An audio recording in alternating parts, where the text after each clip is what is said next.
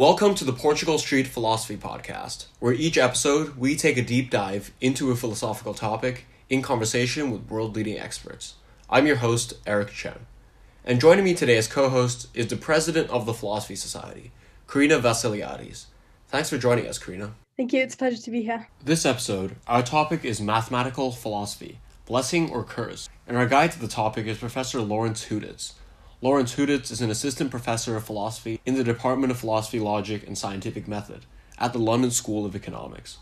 His research specializes in philosophy of science, logic, and philosophy of physics. His interests also include applications of logic and category theory to understanding the structure of scientific theories, as well as mathematical logic, ontology, and the philosophy of mathematics. Thanks so much for coming on the podcast, Professor Laurenz Hudetz. Thanks very much. It's my pleasure to be here. So just to jump right into the topic, could you give us a brief introduction to mathematical philosophy, what it is, and sort of what are prominent examples of it today? Sure. So first of all, I think we need to distinguish mathematical philosophy from philosophy of mathematics. So many people, when they first hear about mathematical philosophy, they think it's the philosophy of mathematics. So the philosophy of mathematics asks questions about, well, mathematics, about mathematical theories, mathematical practice, so that the target of philosophical inquiry in this field is mathematics itself. But what I mean by mathematical philosophy is something very different, namely just philosophy done by mathematical methods. So there is kind of no assumption here about what the topic or the target of philosophical inquiry in mathematical philosophy is. It can be about anything. The only restriction is that it's done by means of mathematical methods. So it's the distinction between mathematical philosophy and other types of philosophy is a purely methodological one. It doesn't say anything about the topic that philosophers are looking at. Right, so in principle, you could have these two axes, and you could have a non-mathematical philosophy of mathematics, even if that's probably rare in practice. But exactly, yeah. Yeah, it's a bit rare in practice, because if you start thinking about mathematics, it's often useful to use mathematical tools, especially logic. These are really just orthogonal axes. So one is about the topic that people look at, the other is about the methods people use.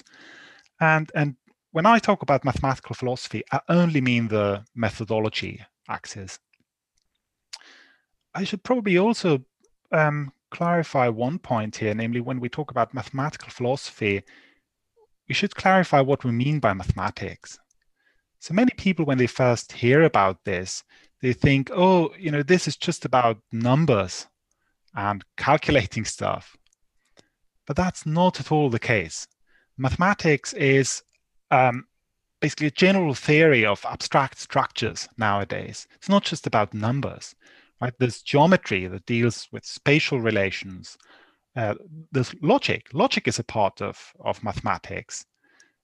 Probability theory. Right, game theory that mathematically models strategic interactions between individuals, but also the theory of computation and the theory of automata that is basically the foundation for computer science. All of that is part of mathematics, and we include all these things as possible tools in mathematical philosophy. It's not just about arithmetic. So that's a helpful distinction between the two. I think it would be useful to perhaps give a more concrete example of what you think is a notable application of mathematical philosophy. So I guess here at LSE, when I think about this, one prominent example that comes to mind is the application of these mathematical tools to decision theory and analyzing strategic behavior. Do you have a preferred example of where mathematical tools really bring something fruitful to a philosophical topic? Yeah, I mean, there are plenty of these questions. I think it might be helpful to talk a little bit about the history of mathematical philosophy, to understand the context better and to see kind of where we are at the moment and, you know, kind of which highlights we've seen in mathematical philosophy so far. So I think we can distinguish between two phases or stages in mathematical philosophy. It's not something that people have started doing very recently. It's something really old. So I think the early phase, you know, starts with people like Spinoza, right? Spinoza wrote the book, Ethics, and the subtitle of the book is, well, demonstrated in geometrical order. Ethics demonstrated in geometrical order. So what Spinoza did was to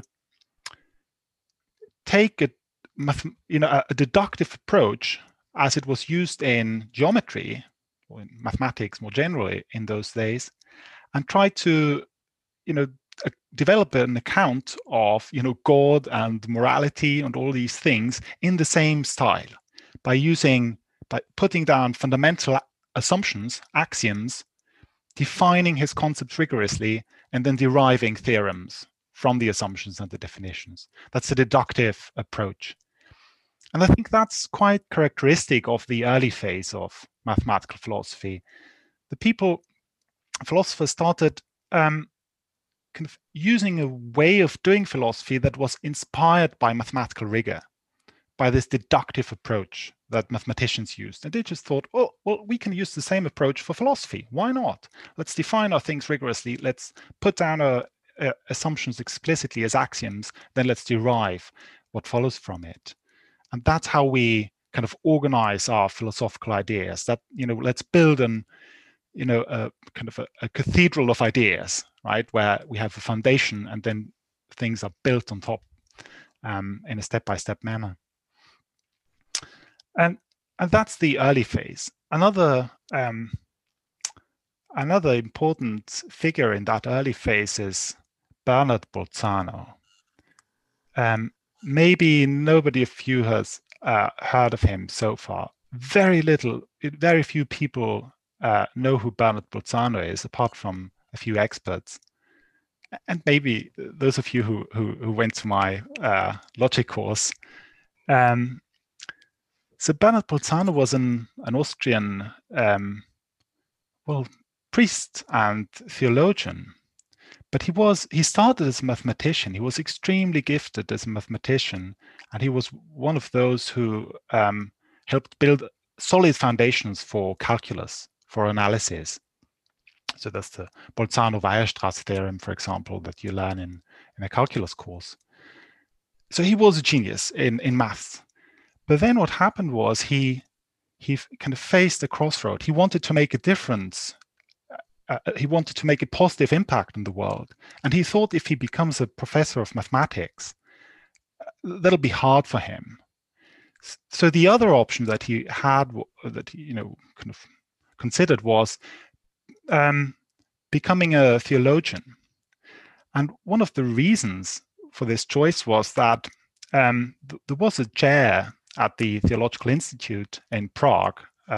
So Bolzano taught in Prague.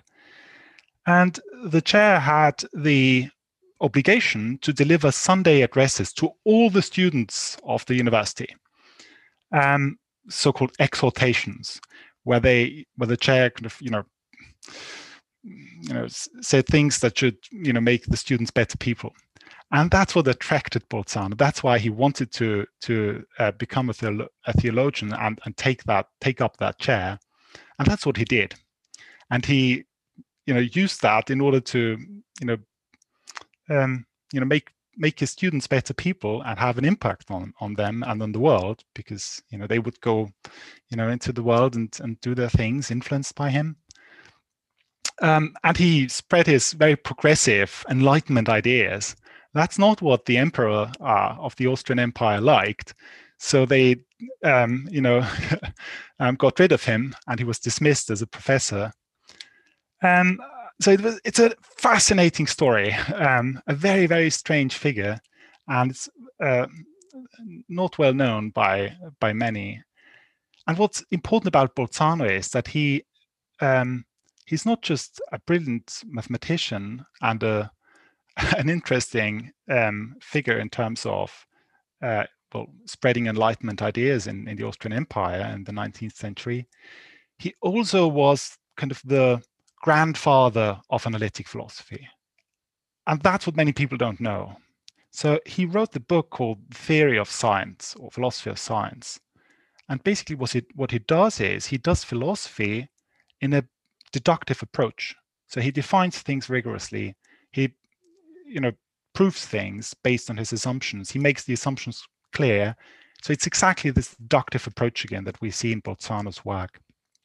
And he even did that in his theological work. So he wrote the textbook on religious studies, and it's marvelously rigorous. I've never seen something like that before. So he defines what morality is, what religion is, and then he gives a proof for the existence of a supreme moral law from which all other moral truths follow logically.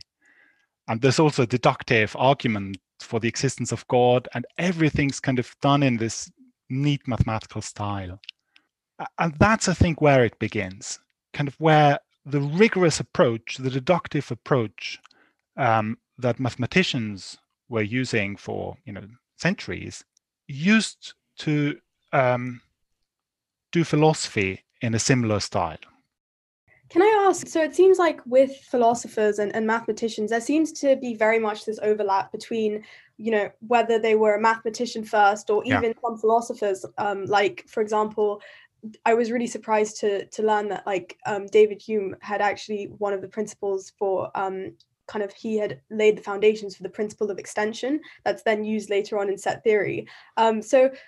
What I kind of want to ask is, do you have any idea of what comes first, philosophy or mathematics? I kind of want to, they seem to be so intertwined. And yeah, I think I wouldn't even want to distinguish between the two. It's very hard to say which one comes first. I mean, if you look at the historical figures who, shape the way we do philosophy now, they all were interdisciplinary thinkers.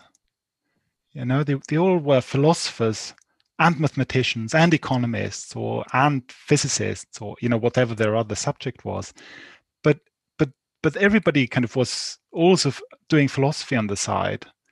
Gödel was a very philosophical person. He's one of the most important mathematicians of the 20th century, of all times probably, and the same is true of people like Keynes, the British economist, or Frank Ramsey, who is known for his contributions to economics, just as he is known for his contributions to philosophy and logic. So it's very hard, I think, to tease these things apart. And I think we shouldn't do that. It's a bad thing to separate these things. I think it would be better to move back to a more integrated way of thinking about the world and the diverse problems we face. I think the distinctions between fields that we draw nowadays are basically just a bureaucratic division that was important for organizing a university, right, with many people who need to be assigned to departments, things like that. But I think it wasn't very useful from an epistemic point of view. I think we shouldn't draw these distinctions. If we draw these distinctions, maybe that's fine. We shouldn't put too much weight on these distinctions. So you mentioned this is the early phase, so sort of characterized by Spinoza and Bolzano, who kind of are the key originators of applying sort of deductive and mathematically rigorous methods to philosophical topics. So you call this the early stage. So this implies there's a later stage or maybe a middle stage. Could you talk a bit about those? Yeah, that's what I wanted to do now. Exactly. So as I said, the early phase was characterized by doing philosophy in this deductive manner, by kind of mimicking how mathematicians organized their ideas. The later phase, I would say, is characterized by Now, using mathematics as a tool in philosophy. So this isn't the same thing. So now, you know, if you look at Spinoza, what he does is just he organizes his ethical ideas and theological ideas in a deductive way, but he doesn't use geometry proper to prove things about ethical laws. But in the later phase, we see exactly that happen. That philosophers discover mathematics or mathematical theories as tools that can be applied in philosophy. So it's basically applied maths in philosophy. And the main intellectual movement I would like to mention here is the Vienna Circle. So the Vienna Circle was a group of, again, an interdisciplinary group of philosophers and scientists in Vienna in the early 20th century. So around 100 years ago. And one of the prominent figures was Rudolf Carnap, but there were many others involved in that circle. Wittgenstein was close to it. Popper had some relationship with it. And what was characteristic for the Vienna Circle was that they advocated the use of modern logic in philosophy. And they kind of came up with the idea of using probability theory as a fruitful tool in philosophy. Not just the Vienna Circle, I should say the logical empiricists more generally. There was also the Berlin group, for example, and also people in the UK and other parts of the world. But let me first say something about logic. I mean, the issue just arose because at that time, modern logic was developed as a rigorous theory that didn't exist, in the century before, for example. And what incredibly inspired the members of the Vienna Circle, especially Carnap, was the success that mathematical logic brought about within mathematics. Let me say something about this, because I think it's important to understand the intellectual development here. So what mathematicians did at the end of the 19th century was to start thinking about mathematical theories from a mathematical point of view. So they started looking at mathematical theories as mathematical objects in themselves and develop mathematical tools in order to prove things mathematically about mathematical theories. So David Hilbert was one of the key figures in that development. So he proposed that we should look at study mathematics from a mathematical point of view and then prove things about mathematical theories. So for example, that they are consistent, that they don't contain any contradictions.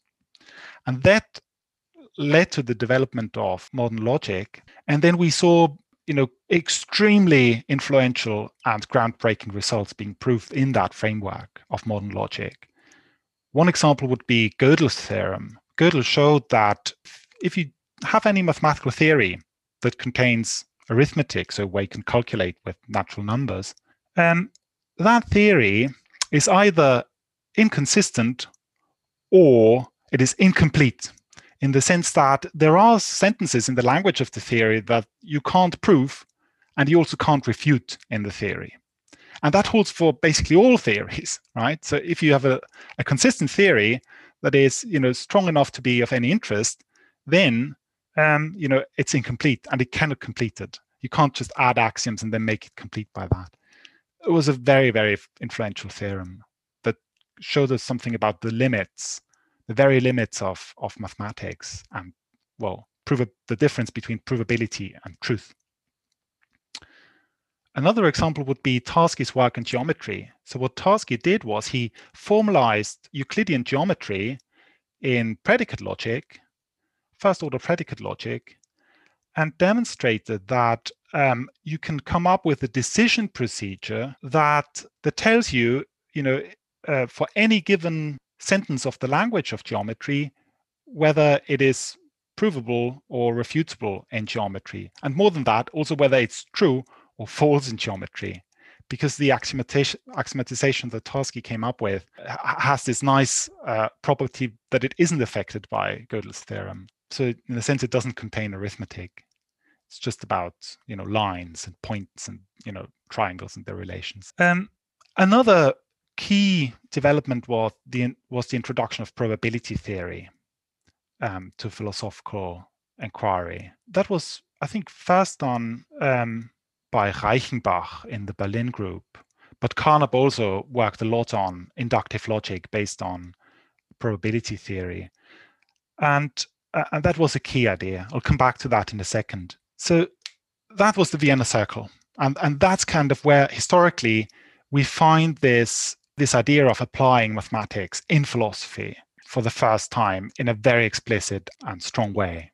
But then, as you probably know, logical empiricism, was kind of overthrown. On the one hand, philosophically, there were many, people who had counter-arguments against basic assumptions of logical empiricists. But also in real life, the group was dispersed because of the Nazi regime in taking power in Austria and then World War II. And then many of the members of the Vienna Circle fled to the UK or to the United States. Some of them were killed. The Berlin group especially was hit very hard. Only Reichenbach managed to escape, and I think von Mises. All the other members of the Berlin group were basically killed by the Nazis. And the Polish group of logicians and philosophers of science was also hit very hard. Tarski managed to escape to California. That's why we know him, and he was very influential.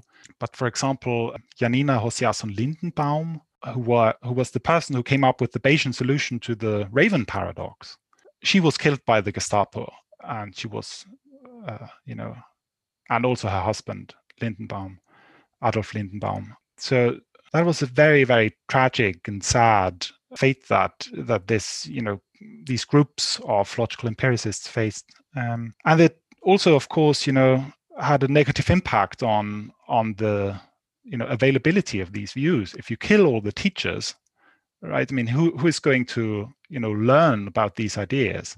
But still, I mean, the ideas survived, and especially the methodological approach of using mathematics in philosophy survived. It survived in the UK and in the US, also in Austria. For example, the university where I did my PhD in Salzburg, that was kind of one of the little small places where this kind of philosophy just lived on. And not so much in Germany, unfortunately. So since the Berlin group was basically exterminated, Germany kind of started catching up with analytic philosophy much later. But, in the UK, for example, through people like Frank Ramsey, who were influenced by Wittgenstein, these ideas, and especially Bayesianism, was kept alive. The, many of the ideas of the kind of specific assumptions that people in the Vienna Circle made, like the principle of verification, were given up later on, even by themselves. But the methodological approach survived. This is a very, very fascinating history. But I do want to move also to discuss the arguments in favor of and against using mathematical philosophy in particular. So I'm sure there's a lot more to be said on this history. But I guess if you just give us a quick run-up for up to the current moment. So this is the Vienna Circle. Yeah. If you could just give us a quick summary of the state of play at the moment and how the kind of strands of thought in the early 20th century kind of culminated to what we have in philosophy today. Absolutely. So I told you I would start rambling, and that's what happened. But I was about to come to exactly this point. So one of the big things that survived was the idea of using probability theory. And now the current state of play is basically that we have, on the one hand, the application of probability theory in philosophy. So in Bayesian epistemology, Bayesian philosophy of science, but also in decision theory and philosophy of economics. And on the other hand, we have the logic camp in a wide sense of the word logic. But I think so that's kind of what survived from the Vienna Circle, and that's what kind of still dominates mathematical philosophy nowadays. But I think what's really new at the moment is that people are now starting to explore the full toolbox of mathematics for philosophical purposes.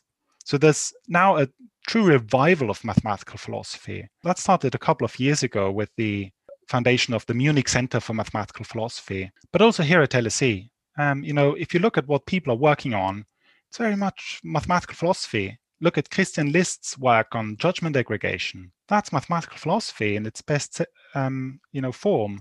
Anna Matani's work, using probability theory. Jason Alexander's work based on game theory. Well, Miklos, of course, is a mathematical philosopher, and, you know, all the other philosophers of physics in the department. But also Liam is using formal mathematical tools to, you know, study how, you know, social groups kind of can be studied from an epistemological perspective.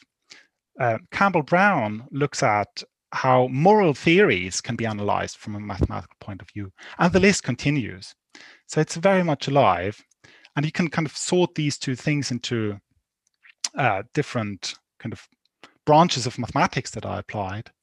But the new thing that, which is kind of where we're just at the beginning now, is that we are trying to see which other tools apart from probability theory and logic, so the dominant tools, can be used for philosophy. So you mentioned category theory earlier, Eric. That's one thing that I've been working on, for example. But also philosophers generally don't know a lot yet about machine learning and AI. And we just keep, you know, kind of trying to keep up with these developments. And there's one interesting application I would like to mention. So my a colleague, Gerhard Schurz from Düsseldorf, I mean, he says that he solved the problem of induction using, well, probability theory and methods from machine learning. So he's written this brilliant new book called Hume's Problem Solved. And I mean, that sounds incredibly bold, of course. But, you know, that was just possible because of the discovery of these new methods, and because Gerhard was, you know, brave enough to sit down and learn all these machine learning methods. Otherwise, you know, you can't do that. Could you just give a sense of, I'm not sure whether this is easy to do or not, could you just give a sense or a sketch of the argument that he makes about how applying these tools solves this problem? Oh, it's very complicated, but let me try very briefly. So the idea is to not justify induction directly, either by deductive proof or by, well, induction again, which would be circular, but rather to compare induction to rival ways of drawing inferences and coming up with, you know, what is the case in the world. And if you do that, you can kind of look at how an inductive learner would perform compared to other types of learners who use different methods. And then you can show that among the available methods, the inductive method is just the dominant one, the best one. And that's a justification of induction. So is the sense that, for instance, is the method for reasoning, is this encoded in the sort of priors and the way it updates the system? So, and then is the idea that if you have a system that has priors that looks more like it places a lot of weight on the world, these simple worlds that where the past resembles the future, and then you run these different systems against, and you see the and you compare their performance against like some kind of loss function. You can see that when you do induction, this minimizes a loss function. Is that roughly the idea? If I'm roughly, yeah, roughly that's the idea. So you compare an inductive learner against other types of agents who use different methods, and then it turns out, then you can prove by means of, you know, some fancy mathematics that the inductive learner is, you know, dominant.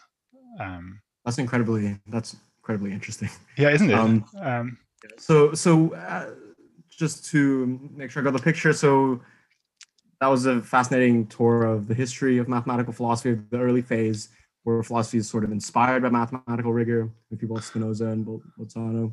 And then we have the later phase where mathematics is used directly as a tool, and most prominently by the Vienna Circle.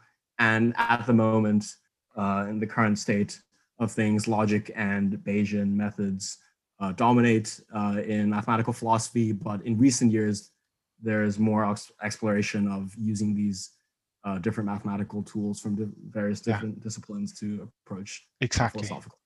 Yeah. Okay, and so really all of mathematics. That's really helpful.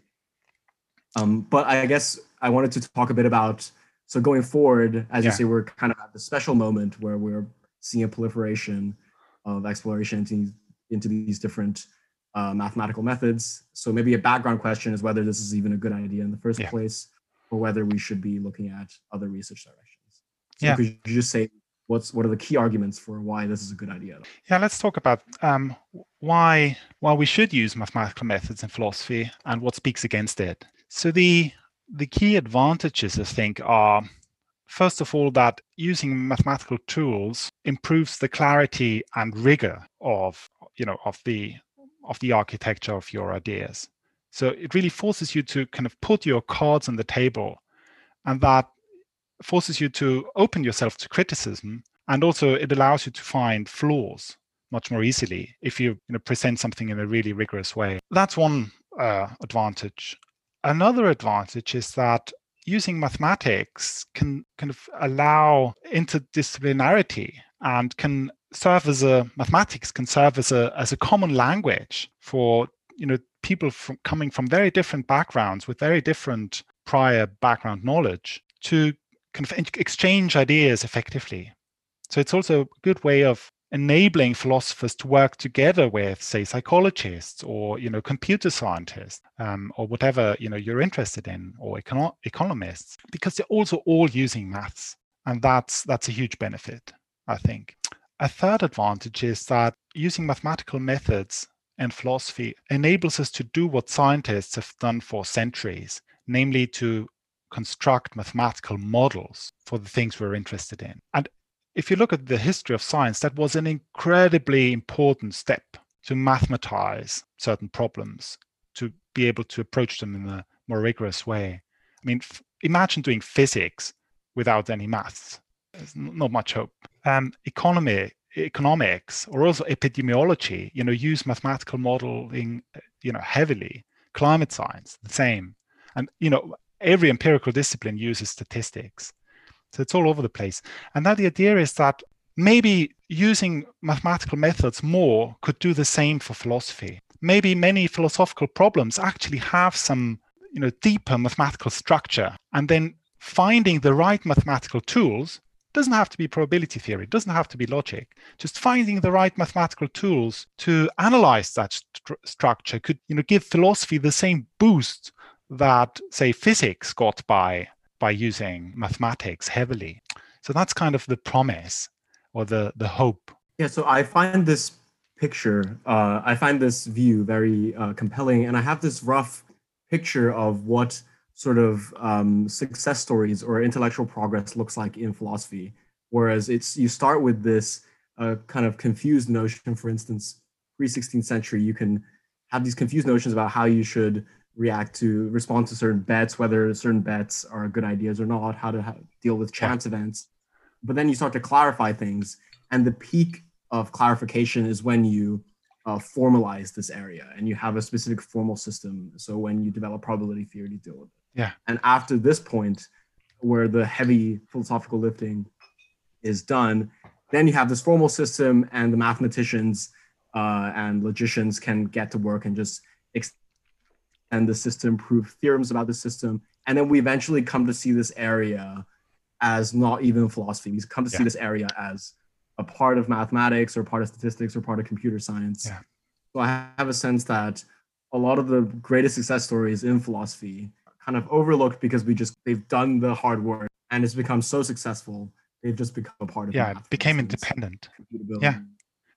Or predicate logic, things like this. Do you agree with this sense of this rough picture? Yeah, definitely. I mean, that's exactly the idea that mathematical philosophers have in mind. Now look at logic, right? So first we had, these rough, theories of logical consequence that, well, we find in all cultures. I mean, different systems, but, we find it everywhere.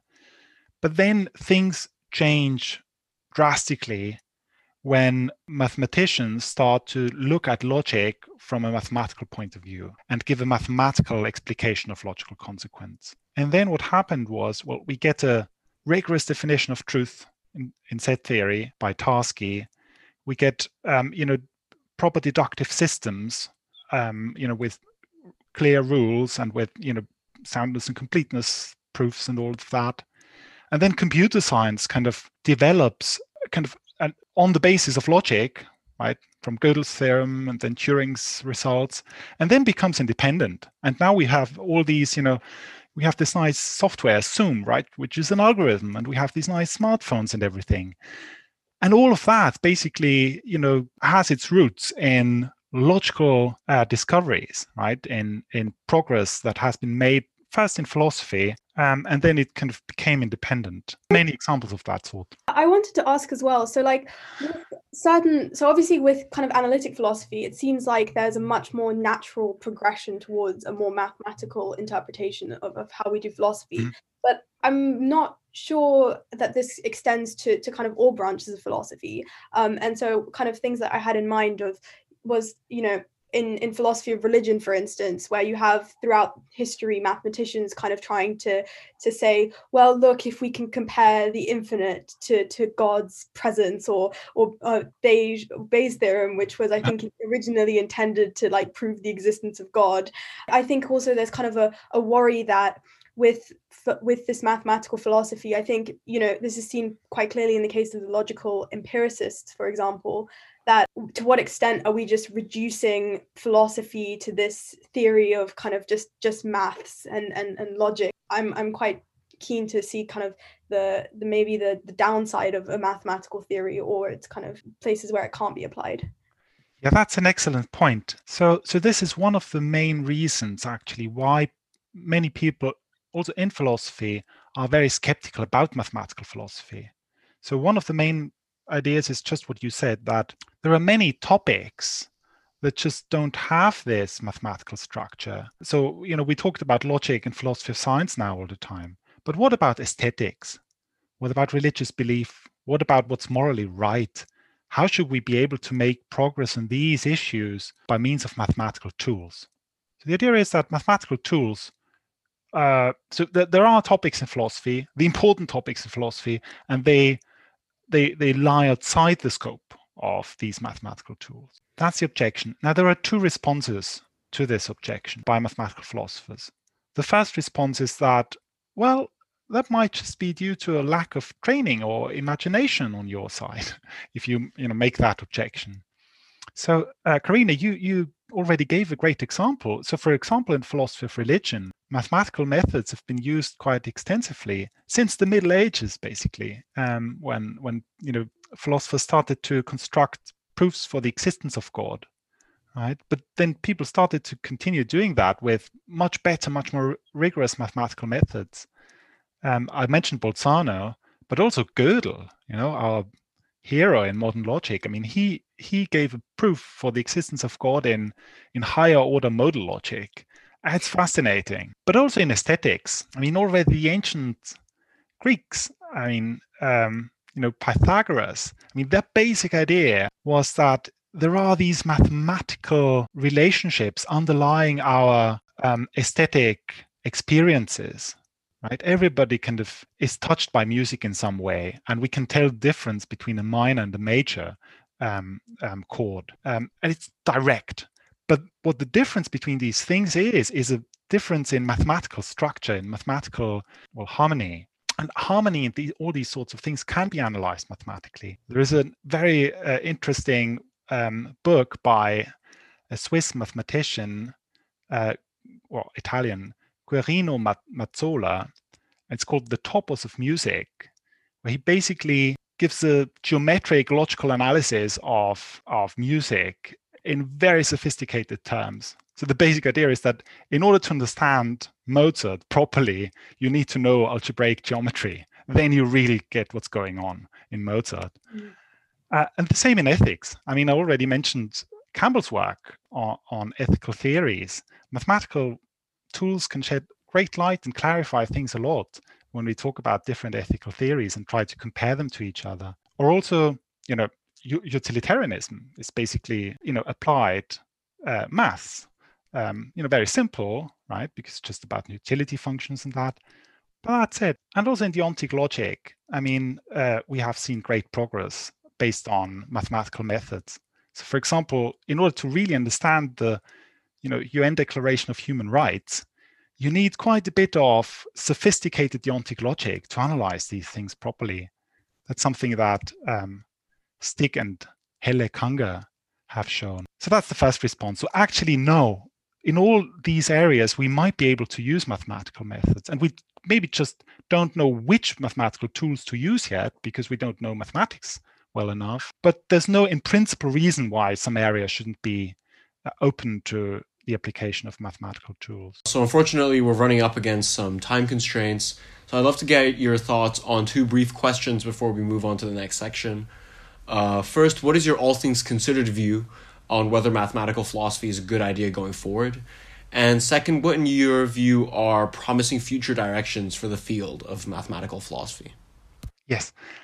So to sum up, I would say that it is definitely true that mathematical tools can be useful in philosophy.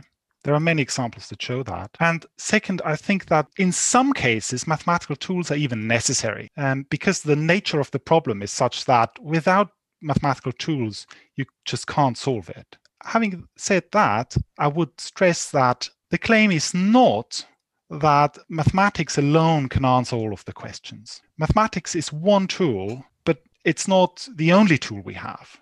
And definitely the idea is not that we can answer things like what's wrong or right purely in mathematical terms, but we can shed light on these questions and make them clearer and see their relationships to other issues by using mathematical tools. And that's the great advantage, I think. Thank you so much. So we have a few signature questions that we ask all our guests on the podcast. These are kind of lighthearted, but we hope to be informative questions for listening to the podcast.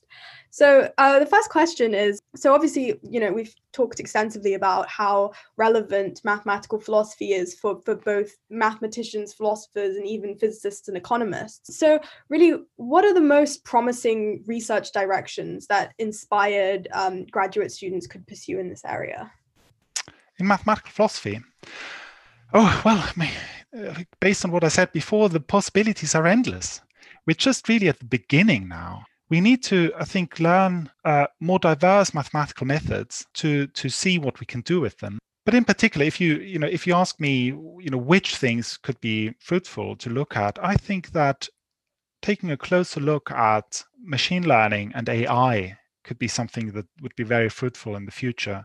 I think we need to understand these things properly as philosophers, to understand, well, things that we're doing from a moral perspective better, but also, it raises interesting philosophy of science questions about the, predictive models that we're using in many areas of society nowadays.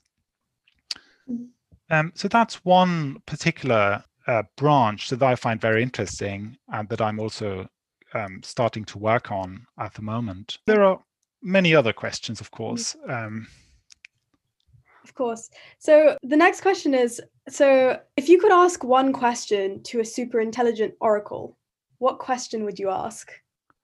Oh, wow. You're not allowed to answer with an ordered pair, by the way. That's one of the conditions of the, of the question. So does the answer have to be a yes-no answer, or can I ask for? Whatever question you would ask, really. Okay.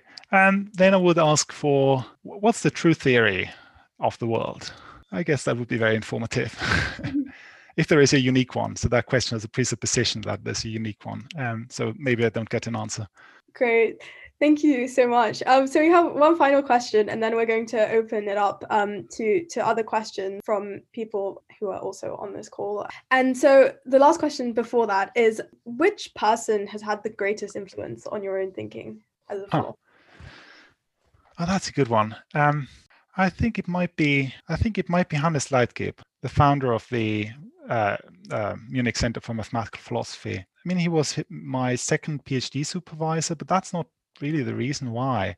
I don't know. Hannes is a real intellectual force. So if you talk to him and if you listen to him speaking, all of a sudden things just become so much clearer. And I think that experience, I think that had a profound influence in me, that this kind of clarity is possible. And I think ever since I've met him, I'm kind of, striving for that type of clarity. Could you tell us a bit more about about his research and where interested students could go to learn more? Oh, to Munich. So they offer a great MSc program, of course, and also PhD students and visitors are welcome all the time. So Hannes works on many things. I mean, he's a logician originally. He's worked on truth. So he's a truth theorist. He's worked on Bayesianism, probability theory. He has this book on the lottery paradox, right, where he presents a solution to the lottery paradox. You know that from PH 104, I know, Karina. He's worked on artificial neural networks and their relationship with logic already quite a while ago, before the hype really started to get serious. He's worked on structuralism in the philosophy of mathematics.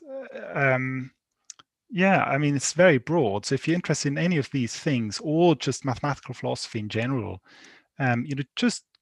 attend a conference at the MCMP, or just go there for a term or so, or do a master's there.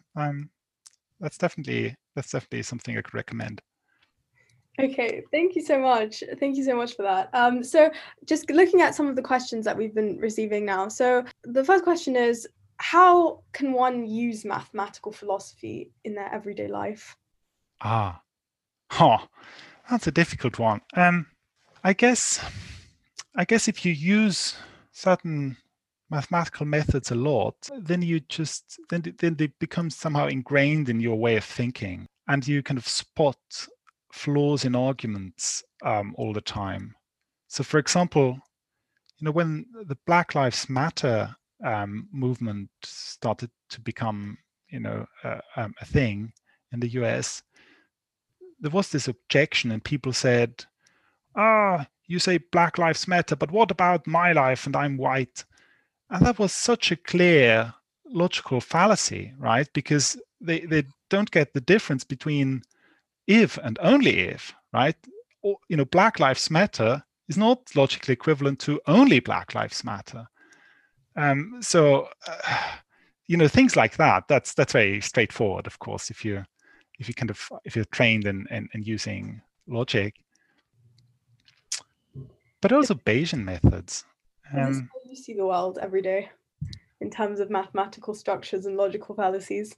Yeah, a little bit. Yeah, I mean, it changes the way you view the world, definitely, and it changes the way you think. And there are other examples I could give, but in a sense, you start seeing certain structures that you wouldn't see if you hadn't thought about these structures from a mathematical perspective. And I think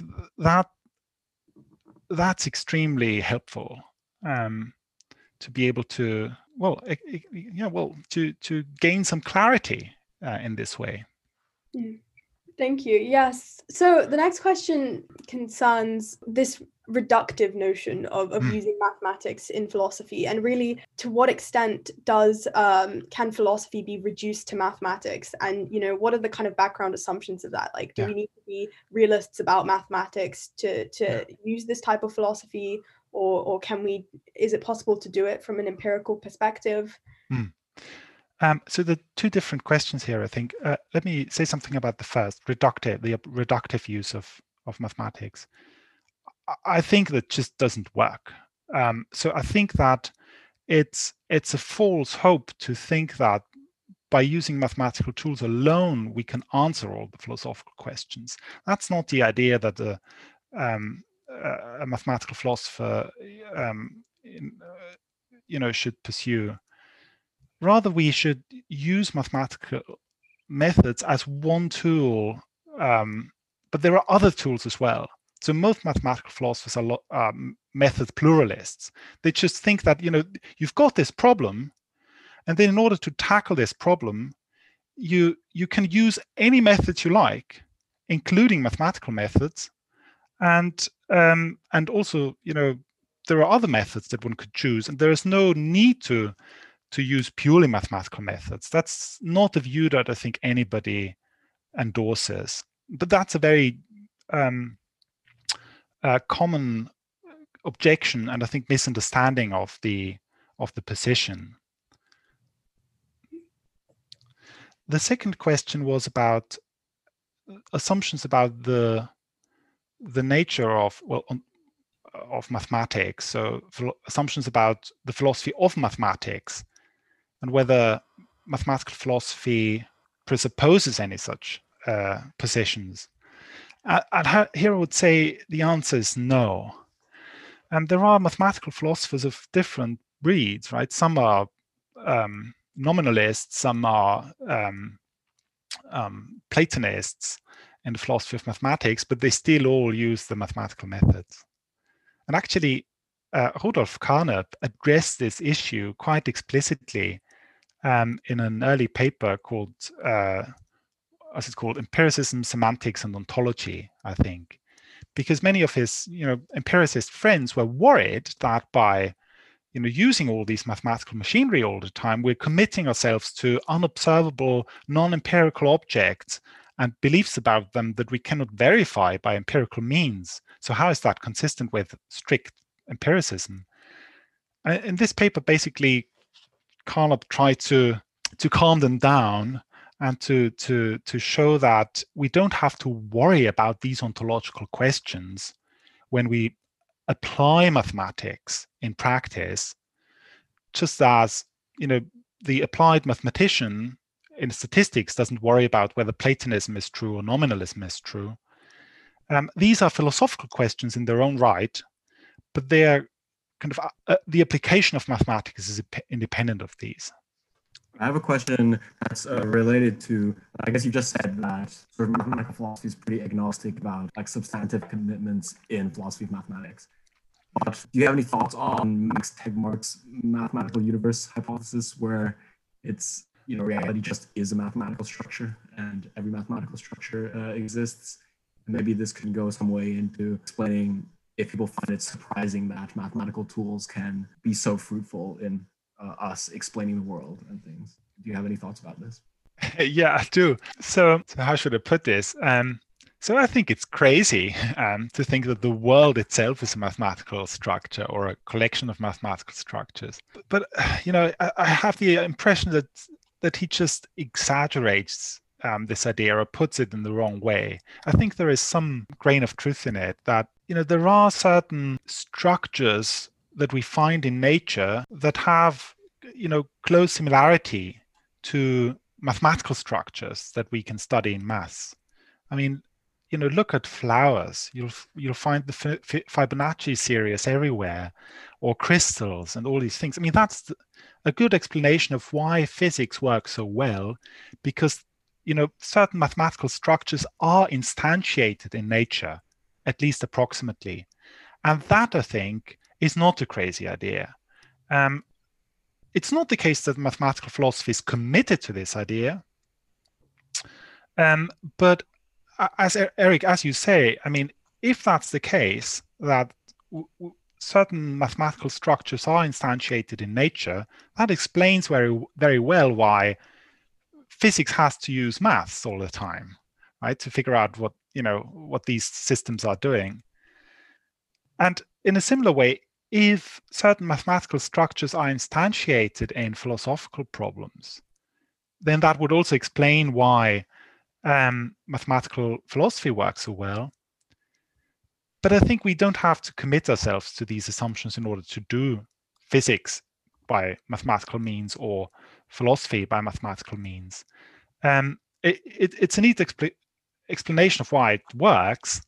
But I think you can do it, nevertheless, even if that's not the right explanation. It might just be a coincidence, crudely put, that it works. But if we look out there and we see that mathematical structures are instantiated all over the place, what's to stop us from just going all the way and going to a simple picture where reality is just a mathematical structure?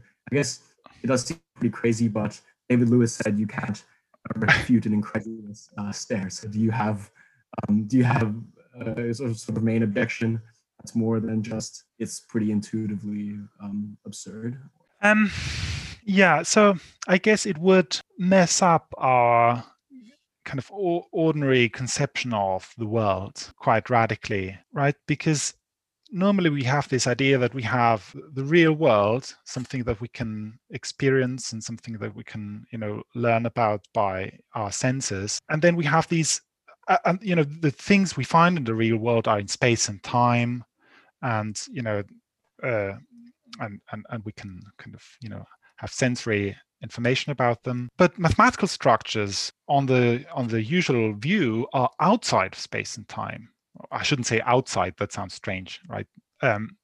If there was something outside of space, so they're not in space and time. They're aspatiotemporal, and they don't have any causal connections to each other or to other things. But there are causal connections between, real objects in the spatiotemporal world. So, and I think collapsing this distinction isn't very helpful, and that's what basically this theory is doing, that the world is a mathematical structure. I think, you know, you can do that, but it doesn't help you with anything. It's not very fruitful to do this, and by kind of erasing that distinction, you become unable to, you know, explain or, you know, well, conceptually grasp many things that we usually care about. So I think it's not a very fruitful move. It's not that I can refute that that's the case. How could I, right? It's not an empirical hypothesis, but I don't think from a conceptual framework choice perspective, it's a very fruitful thing to do. I think the more nuanced conceptual framework that we have with these conceptual distinctions between mathematical reality and kind of physical reality, that's a more useful one for our purposes. Okay, great. So we're probably not just a mathematical object then. On that comforting note, thanks so much for coming on the podcast, Professor Laurenz Hudetz. Thank you. And thanks a lot for organizing this. I really enjoyed this. I think you're doing a great job at, you know, bringing people together and think about philosophical issues. Well done. Thanks so much, everybody.